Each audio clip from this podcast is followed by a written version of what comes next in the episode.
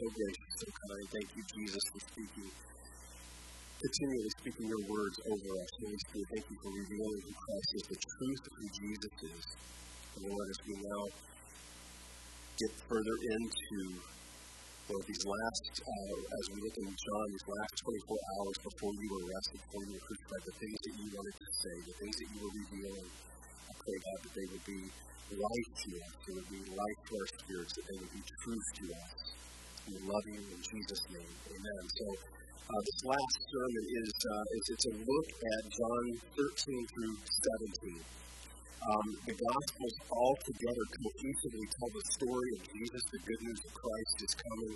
Luke spends a lot of time on his birth. That's where we, you know, a lot of times when we read the Christmas story, we take Luke 2, we take Matthew 1. Um, and at the end, the other Gospels, uh, Matthew, Mark, and, and, and Luke, uh, they tell us about this time in the upper room where, again, Jesus gives them the Passover meal. Remember, he says, This is my body broken for you. And and we see that, and we see Judas and the betrayal, you know, that, that's getting ready to happen.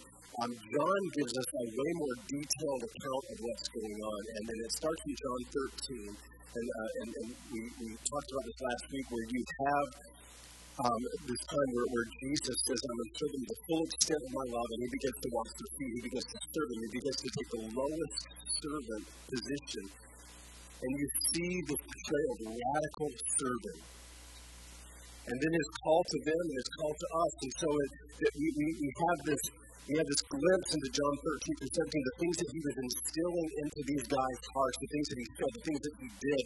Ultimately, not just to them, but to us as his followers, as followers of Jesus. What was he trying to say?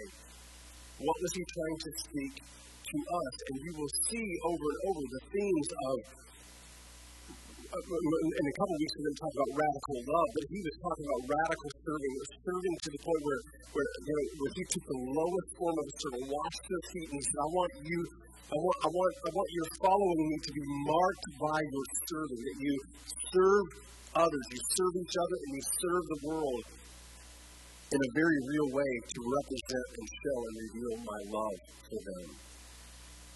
And so it's interesting in this vulnerable time, he's about to be arrested, he's about to be crucified. The first thing he does is he washes his feet. We talked about that last week. And then he gets into, we're going to, today we're going to be continuing in John 13. We're going to be here today, next week. I'm actually going to skip a couple of verses from John 13 that we will deal with in a couple of weeks. So he says, he talks about a new commandment that he gives to love one another. We're going to deal with that in a couple of weeks. But today, specifically, we want to look at Jesus revealing that he would be betrayed by Judas and that Peter was going to deny him. And how we, in our own lives, and, and, and this is where we want to take that inventory, that humble inventory of our own lives, areas where we might deny Jesus areas where we may betray him with the way we live, the way we act, and what we say. And then next week, so we're going to take a look at how we might betray him. We're going to look at the passage. Next week, we'll pick that up. And then but we're going to look at, the, uh, at Jesus' response, response and his desire for restoration. We, we serve a God who loves restoration, who loves reconciliation, who loves to make us right with him. And so we're going to take a look at uh, John 13, starting in verse 18. It'll be up on your screen.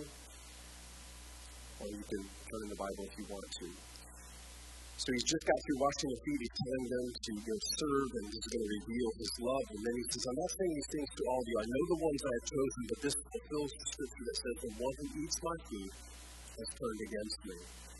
I tell you this beforehand so that when it happens, you will believe that I am the Messiah. So what he's saying, when all of this takes place, you're going to believe because I told you it was going to happen. And there were several things that Jesus said to his disciples that he says, Remember, this is going to reveal that I am the Messiah. I remember I told you this was going to happen. So he says that again. I tell you the truth, anyone who welcomes my messenger is welcoming me. He's talking about the Holy Spirit there, my messenger, the, the Holy Spirit, the messenger. Anyone who welcomes me is welcoming the Father who sent me. And so he's talking to them because later on he's going to be speaking about the Holy Spirit. Now, Jesus was deeply troubled. I love that that that, uh, that John reveals the reality that he is troubled in his spirit. We know that. Remember in the Garden of Gethsemane, he is sweating to the point where blood vessels are breaking, and it says he sweated blood, and it was to the because he was under so much emotional uh, weight and torment and, and the agony of what he was about to do. And so here he is deeply troubled, and he exclaimed, I tell you the truth, one of you will betray me. And so now we're going to drop down to verse 31. Because he has this exchange, and the, the part I'm not reading, he has this exchange where they're saying, What does he mean? Who is it? Somebody's going to be betraying him. And he said, It's one of you that dips the, uh, you know, the, the, the bread in the cup with me. Um, and, and so they didn't completely get it, but Judas is there. Judas has already set up, you know, this this this betrayal with the uh, the, uh, the, the people that you know the religious leaders of the day. He had set this moment that he was going to betray them. He betrayed Jesus for thirty pieces of silver. Jesus knew what was going on. And so Judas gets up to leave the room. Verse 31 As soon as Judas left the room, Jesus said, The time has come for the Son of Man to enter into his glory, and God will be glorified because of him. And since God received glory because of the Son, he will give his own glory to the Son. He will do so at once. Dear children, I will be with you only a little longer. And so I told the Jewish leaders, You will search for me, but you can't come where I'm going. Again, I'm skipping verses 33, uh, 30, I mean 34 and 35. That will be um, in two weeks, where he says, A new commandment I give you to love one another. We're going to deal with that in a couple weeks. We're dropping to verse 36. Simon Peter asked, Lord, where are you going? And so he had told them, know, the Son of Man is going to be betrayed in the hands of sinners. He, remember, he had given them the indication, but they, it was like going over their head every time. They thought he was speaking metaphorically, that, you know, at one time they said, let us go and die with Jesus, and they thought maybe, you know, that, he's not talking about real death here. Um, and, and, and so it was hard for them to even imagine because they believed who he was. They saw that he was Messiah. They saw that he was Lord over sickness. They saw him heal people. They saw him cast out demonic spirits from people. Um, and so they saw his lordship and his that he was a master. And, and, I, and I think that they thought we're going to be on the winning team. He's going to take over he's going to rid all of his enemies. This is the time it's going to happen. And so Simon Peter, Lord, where are you going? And Jesus replied, You can't go with me now, but you will follow me later. But why can't I come now, Lord? He asked. I'm ready to die for you. I'm ready to die for you. Jesus answered, Die for me. I tell you the truth, Peter, before the rooster crows tomorrow morning, you will deny three times that you even know me. Now, the other Gospels were told that Peter is like, you know, those guys might, and he is I mean, he's making a declaration. We know, as we read the gospel, Peter was quick to speak. And he said, They might, but not me. That's why I think that they, they probably were a little bit angry with him. They might, but not me. I'm, I'm ready to die for you. John says, he tells us that he, he, he declares to Jesus, I'm ready to die for you. They all might turn on you, not me. I'm ready to die for you. And Jesus says, You will deny me. And so we know the story is painful to read, right? We have in this passage the reality of Judas's betrayal. Now, again, if you look at this from one angle, Judas was a disciple that Jesus called one of his closest companions that turned against him. And again, it's painful how, when you read it, it's painful. His, his, his ending is horrible. And, and then and, and next week, we're going to look at the restoration that he gives Peter because Jesus wants restoration. But here's the, here's the, and this is always the good news Jesus wants to restore you. He wants to restore me. He always is working toward reconciliation. He has made a way that we can be reconciled in right relationship with Him. I love that. He's always in pursuit of me. Even when I disobey, even when I do my own thing, He is in pursuit of my heart to reconcile me. And He will lovingly discipline me. He will lovingly give me the Holy Spirit to convict me. But He is working on reconciling me back to Himself. And the beautiful good news, come back next week because it's the beautiful good news of Peter's restoration. But you know what? Judas could have had that too. Judas could have had forgiveness. Judas could have been made right. And here's the close one of Jesus' close companions, one of the twelve that he calls. Turn on him. And then Peter, who's even closer than Judas, because he was one of the three. Know, Peter, James, and John were, were, were, you know, at times Jesus would pull them aside and he would, he, that was kind of his inner circle. And here's Peter, who was with him. They're called by him. They're with him. They see him day in and day out. They know in their hearts who he is. And he makes this proclamation, I'm ready to die for you. And we know what happens as he denies Jesus. And so, in this part of the last sermon, when we are told these details, what is the Lord trying to speak to us as a part of this story? Jesus, it says, was deeply troubled. He was grieved. And you know, when people deny him, when people betray him, it grieves his heart. And he's not emotionally unstable.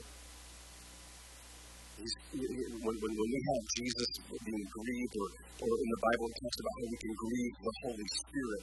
And I think one of the ways we can grieve the Holy Spirit is that we, we reject Him, we reject His work in us and the things that He wants to do in and through us, and we can reject that.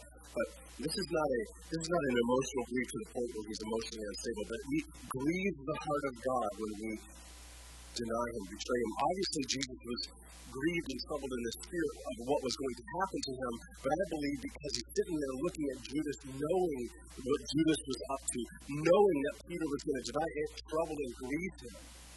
Think about some, someone who is your best friend or or maybe somebody in a family member, spouse, whoever that's very close to you. Can you imagine them betraying or denying you the grief that you would feel? And so Jesus is troubled, and when people deny him by their words, their actions, it grieves his heart. So those times we've been rejected, how much more is God grieved when we deny him, the eternal implications of that? And some, some of us might be like Peter and say, well, I would never deny him. Be very careful. Guard your hearts. The passage that Jim shared with me earlier about humility we have no idea what we're capable of. The, the, the Bible says that the heart is deceitfully wicked above all. Who can, who can know it? And, and, and that's where that's where we take that inventory of our life. Not, not, not that we are in this shameful condemnation look at our heart, but in a humble way, just saying, I know what I am capable of. Apart from Jesus, apart from His grace, apart from His mercy, apart from the Holy Spirit's power working in my life, I know what I am capable of.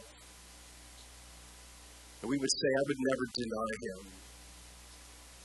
And I would submit that these guys were with him in the flesh, and he was right there, and they denied him. So we have to go to the heart, stay close to him. And I would submit that also there are times when we do deny him.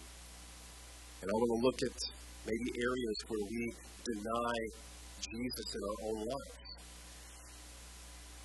It can be purposely, or sometimes it's just sometimes we, we, it's what we believe or what we think about who He is. And so I want to look at a few ways that we deny Jesus and we search on this. Again, this is not a list to make you feel shamed. This is not a list to make you feel condemned. This is to say, Lord, I want to identify any area, any area, because I want, I want to finish well. Amen? Anybody else? I want to finish well. I want to get to the end of my race, whatever that might be, and I want to have as little regret as possible to be able to stand face to face before Jesus and Him say, Well done, good and faithful servant. And it says in Revelation, He'll wipe away tears from our eyes, and we might have regrets, but I want to have as little regret as possible. So this is not a shameful thing. This is not a condemning thing. This is to say, Lord, if you're speaking something to me, if you're wanting to highlight something in my heart, I want to be right with you. And so here are some ways. Um, first of all, is this rejecting his love, sacrificing the gift of eternal life through choosing sin. Now, this can be just an unbeliever, that uh, somebody that has not given their life to Christ. Maybe that's you here today. Maybe you, you, you, you have been searching. Maybe you have been kind of tiptoeing in. The ways of God are kind of interesting to you. You're, you're, you're on a truth search, but you've never made that full commitment to Him. It can also be a Christian that's just saying, I, I, I'm, I'm, I'm choosing sinfulness. But as we reject His love, just His gift of life for choosing sin. John 3. Remember, this is right after John says, God so loved the world that He gave His only begotten Son. And then God did not send, uh, you know, Jesus didn't come into the world to condemn the world. That's John 3 17. John 3 19 says the judgment is based on this fact. There is a judgment. God's light came into the world, but people love the darkness more than they love light, for their actions were evil. Do you love the light more than darkness, or do you love darkness more than light? God's light came into the world. That's the, the judgment based on that. Look at Second Thessalonians, Paul insists in, in every sort of evil that deceives those who are perishing. They perish because why? They refuse to love the truth and so be saved. And so to love the truth and not, not make up a truth of your own making, but there is a truth, and there's a standard of truth. Jesus is the standard of truth. One of the things he says that we will look at in a few weeks, because we're going to be in John 14, I am the way, the truth, and the life. No one comes to the Father except through me. He is the truth. He is the standard of truth.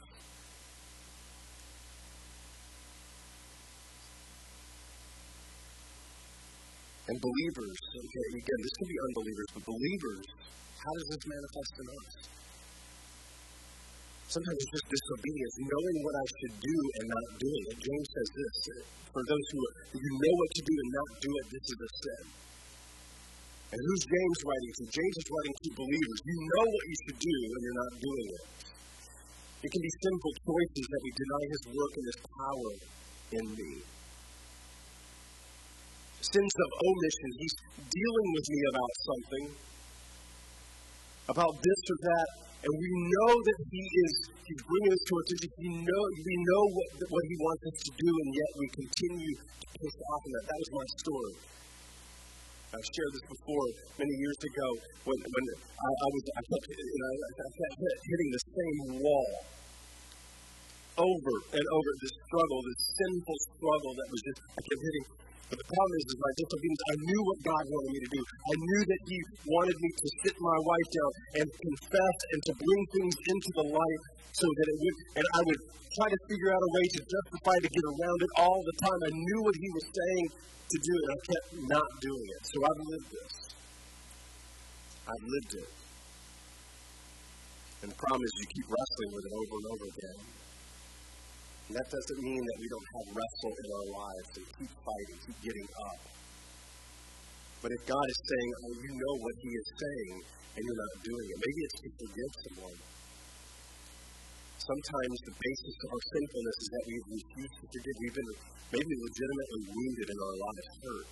Maybe you've had your own betrayal through abuse or something that was broken down and the Lord is saying, I want you, you have to choose forgiveness. Forgiveness is going to be beyond a feeling. Well, I don't feel like it. Well, it has nothing to do with that. It's saying, Lord, I don't feel like it. I choose to forgive because Jesus said, if you, if you, if you refuse to forgive, He says, I, will, I cannot forgive you. Because we are to forgive as we have been forgiven. And so the Lord may be highlighting that you need to forgive, and maybe you're trying to justify your way around that, and, and, and God is saying, forgive it. Be reconciled in relationship. Maybe He's saying that. There's somebody that they have a broken down relationship, and He's saying, you need to be reconciled. Now, then, then again, as well, they don't want to be reconciled. And, and, and we, again, we begin to have this internal debate of why we can't do that. And the Lord is saying, it doesn't have anything to do with them as far as it's concerned with you. What about you? Be reconciled. And you can go to that person and you can do it. Maybe They reject you, but I tell you what, the, the Lord will do a work in your heart. Some of us need to repent to someone. You need to make things right.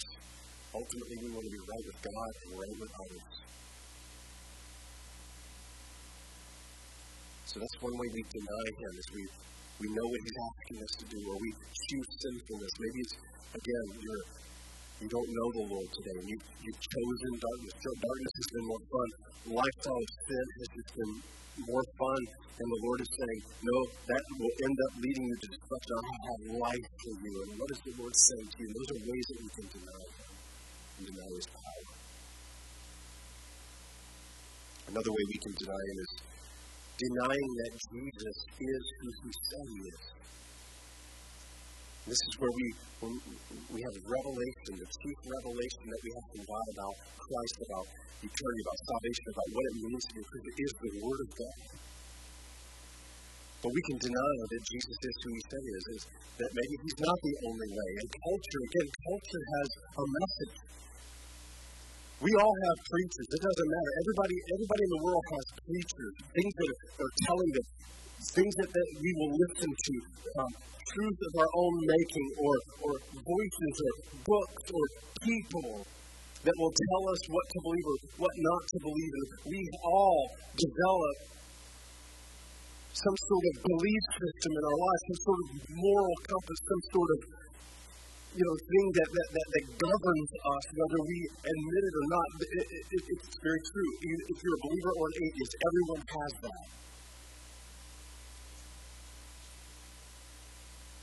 And culture is, has plenty of those voices. And people get offended when they hear that Jesus is the only way to salvation, He's the only way to heaven. Well, that seems exclusive. Well, He said it, not me. He's the one that died on the cross. No other God, no other, other person that claims to be a leader of a religion died on the cross to take my sin. He was the one that was exclusive and came and rescued us. Other religions are trying to constantly make people earn it and balance, out, you know, outbalance the scales with the good over the bad. And Jesus says, you don't have to worry about the scales. I come to take the place. You can never have enough good to outweigh the bad. I have come because I am good and I am your Savior. He's the one that said He's the only way to salvation. He's the only way to the Father. Doesn't matter what culture says. Do we believe that Jesus is who He said He is? And people will sometimes say, well, that seems unfair. What about people that never heard the name of Jesus? Guess what? God's grace is bigger than that, and He will deal with each person where they're at. We don't have to worry about that. I've talked to people before, you know, and they get offended. They go, "What about these these people that live in the middle of nowhere and they've never heard about the name of Jesus?" And, and, and what, it's trying to do is, is, trying to almost make God into some sort of cruel Lord, a cruel God. But here's the problem. It's, it's God will, He loves those people, and He will work with those people. My question is always, what about you? What about you? Don't worry about don't worry about them. Because a lot of times if I deflect to certain notes, if I deflect to a different argument, I don't have to look at my own heart. Is Jesus who he he was? He's the only way. There's a Perry and I were talking about this the other day, but there's a statement in culture now that says, I am my own truth. You be your own truth. Problem is that that deifies us. It deifies who we are. We, we, we tend to humanize God and deify man. The only problem is we're horrible gods. We're really bad. We are not our own truth. Because if you take that to its logical conclusion, then you can't tell me anything. I can break laws. I, can, I don't have to abide by anything. My moral code can be wrong if I'm my own truth. But Jesus said he is the truth. And that means he gets to call the shots in my life. It's lordship. Because, again, people want to pick what they will believe or follow about him. We love these teachings about Jesus, but these teachings make us uncomfortable, right? We love that he talks about love and peace, but we don't like him to confront my sexual sin, my addictions, my personal things, my greed. We don't like that part. We'll take, we'll take this part. We can't do that. He is truth. He is who he said he is. And sometimes we can deny him by just picking and choosing. And that's where, again, where we humble ourselves and we say, Jesus, you are the one who says what sin is and sin isn't. You are the one who makes the standard. You are the truth, and I humble myself before you as the ultimate truth source of my life. You are the one, not me, you. It's not a Jesus of our own creation. It's not becoming our own God. Listen to a couple passages of Scripture. First John says, If we claim to have fellowship with him, yet walk in the darkness, we lie and do not live by the truth. Again, that's not some, you know, you don't see that on too many people's refrigerators. We like I can do all things through Christ who strengthens me, but we don't like we claim to have fellowship with him, walk in darkness, we lie. Why does he? Why do we have this? The, the Word of God is is, is so loving because He wants us to love Him. He wants us to finish well. And what He's saying is, is you know, you can say that. In other words, I'm saying I have fellowship with Him. I'm Christian. But if I'm walking in darkness, if I'm making my own rules, if I'm calling my own shots, and, and I have a Jesus of my own making, they don't, they can't coexist. Titus. They profess to know God, but they deny Him by their works. Again, so they can say, Professor, are you a Christian? Sure, I'm a Christian. Are you a Christian? Yes, I'm a Christian. But does your life line up as a follower of Christ? Now, this doesn't mean, please erase the mindset that we're living on this level of perfection, that we've, we've made it to Mount Perfection, and now I'm a Christian. That is not what it means. It means that I am walking with Jesus. I'm giving my life to Jesus. I'm humbling to Him, uh, my life to Him as my, my source of truth, my source of life, my source of life. And when I slip and fall, I repent, I get back up, I don't make excuses for my sin, and I keep walking in the journey because He's there to reconcile us. And that happens when we humble ourselves before Him. So it's not meeting Mount Perfection, it is walking with Him every single day. This is Peter. Remember, Peter said, uh, "Not me. I would, I would never deny you. I'll die for you." And he so he's confessing, "Lord, I'm all in. I'm your follower. I'll die." And then guess what? His actions said something different. Who? Jesus? Who? We'll look at that next week. Acts 4, 11, 12. For Jesus is the one referred to in the scriptures where it says, "The stone that you builders rejected." Has now become the cornerstone. Again, that's just what that really is speaking of. Is the religious believers of the day, they have him, he's the Messiah, but they're rejecting him as the Messiah. And, and he's the cornerstone, he's the foundation. He's why we live, and they said, You've rejected him. Verse 12, there is salvation in no one else exclusive passage. There's salvation in no one else. God has given no other name under heaven by which we must be saved but the name of Jesus. The name of Jesus. Then Romans. But God shows his anger from heaven against all sinful, wicked people who suppress the truth by their wickedness. Suppress the truth. Keep the truth when we push away from Him as the truth, that's when we endure God's wrath. They know the truth about God. Listen to this. They know the truth about God because He has made it obvious to them. And so that's again when people deflect, the inside they know. And folks, again, thank you, Jesus, that I have been redeemed and reconciled to God. I one, I, I, just because I'm minister doesn't mean that, you know, uh, I've reached some other plateau that you guys have. I'm on this journey with you. Thank God for his reconciling, but I've been there. I've been there. I, I suppressed his truth.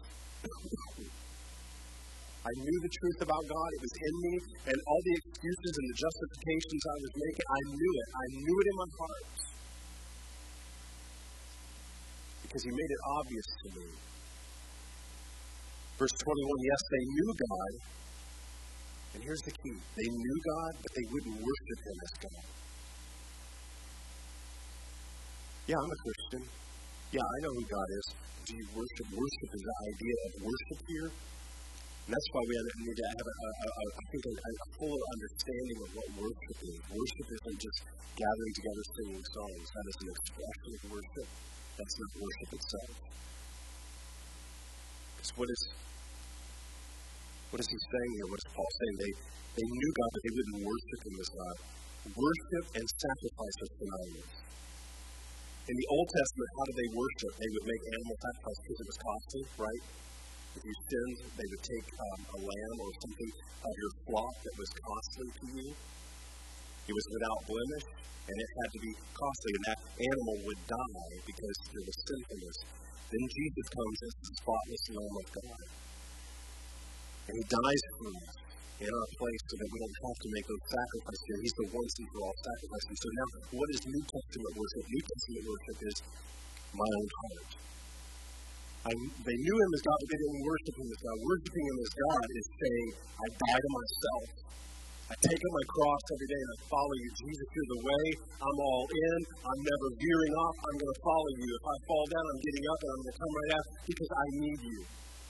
I need your love. I need your grace. I need your mercy every day. I need your life in me. And believers, let me say, the gospel is not just for the unbeliever. Believers, we, we need to understand that the gospel is still relevant for us every single day. That's why Jesus said, take up your cross every day. You're going to need to. As soon as we get comfortable, that's what Peter did. That's why we have the story of Peter. Don't let it be a condemning thing. Let it be an encouraging thing. That if Peter fell, we can fall, but we need to stay close to him. And Peter got comfortable. It's like it happened to me. It never happened to me. I'm beyond, I'm, I'm beyond that. I'm above that. They knew God, but they did not worship Him as God. They began to think of foolish ideas of what God was like. You see that? A God of their own making. And so then they had foolish ideas of what God was like. As a result, their minds became dark and confused. I think that reveals a lot of what's in culture today. Is when you make God something of your own creation, your own imagination, your own making, you're, you're dark and you're confused. Claiming to be wise, instead they become utter fools. They traded the truth about God for a lie, so they worship and serve the things God created instead of the Creator Himself, who is worthy of eternal praise. Amen. Again, this is the truth of Scripture. Receive it as you would that God so loved the world and gave his only begotten Son. When, when, when we're, we're told this truth, God wants us to walk in his truth, walk in his life, and receive his love and his grace because he loves us. He has best for us. We don't get to redefine who God is, who Jesus is. We don't get to redefine the Word of God. The Word of God tells us what He is and who He is, and it grieves Him when we deny Him in this way. And lastly, today, I'm going to finish with this. We can deny Him by being ashamed of Him. Paul says, I am not ashamed of this good news about Christ. Is the power of God at work, saving everyone who believes. I'm not ashamed at the gospel, the good news of Jesus. And we can deny Him sometimes when we are ashamed of Him. I've been there.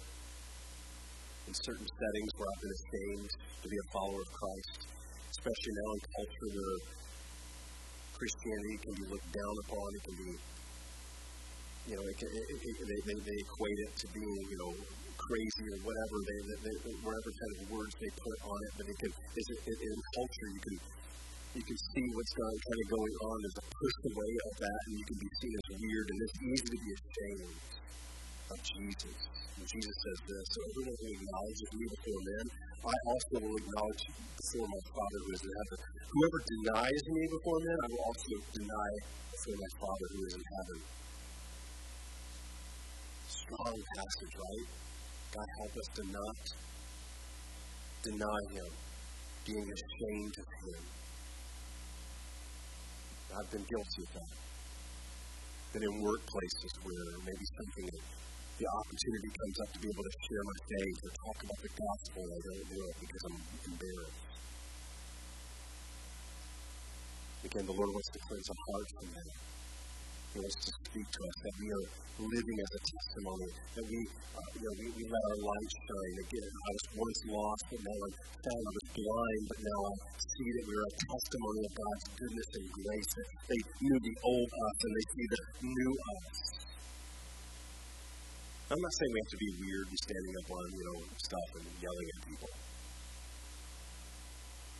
I'm just talking about a natural flow of relationship that we allow our light to shine and not be ashamed of Him to say by our testimony that God is good because He saved me, He rescued me, and He share the gospel. Don't be ashamed of, Him. Don't receive His love, His forgiveness, and cleansing today. And again, the, the inventory of today, just like Peter, and it's not intended to be a downer to I hope you understand that. It's heavier in that we have to do an, uh, this, this internal look and say, God, search my heart. Have you denied Him?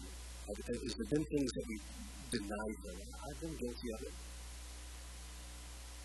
but that we receive it as loving truth, that we receive it as loving grace, that, that the same God that says, I, I love you, my peace I give you, uh, leave with you, my peace I give you, is the same one that says, don't, don't reject me, don't deny me, because I have a plan and purpose for your life. He loves us, and He wants to be reconciled to us. And He wants to heal those areas, just like we will see next week, how He longs to reconcile Peter and bring him back and say that I'm not finished with you. Your denial of me doesn't disqualify you. Let me cleanse you. Let me set you free as you walk with me. Will you stand?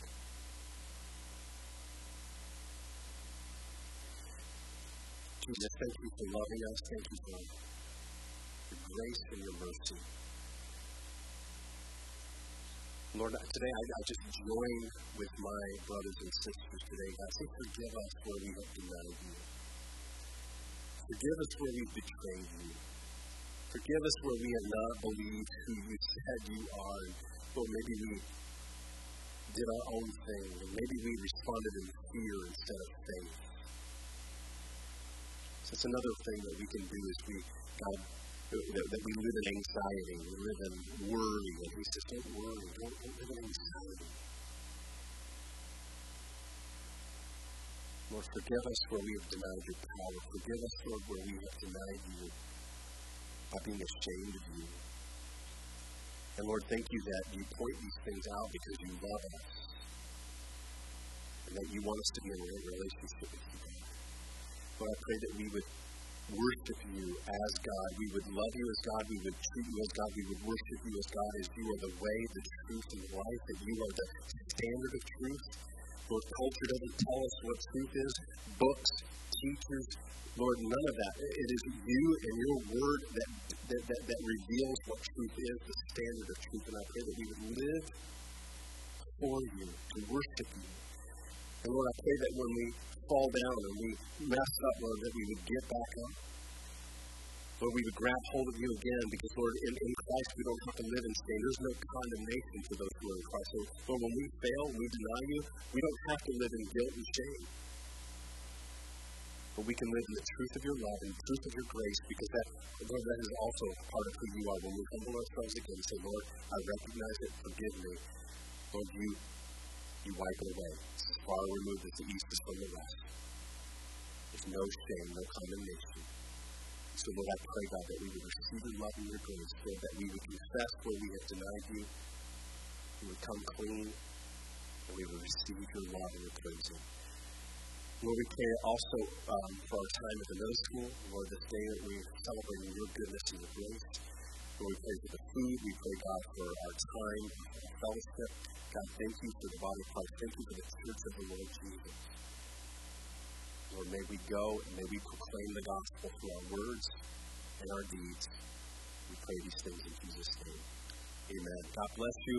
Hopefully you can go over to the middle school and join us in a time of food and fun. And um, again, if you didn't get a chance to um, fill out a uh, pledge form, we encourage you to do that. today. the last day to drop those in the box.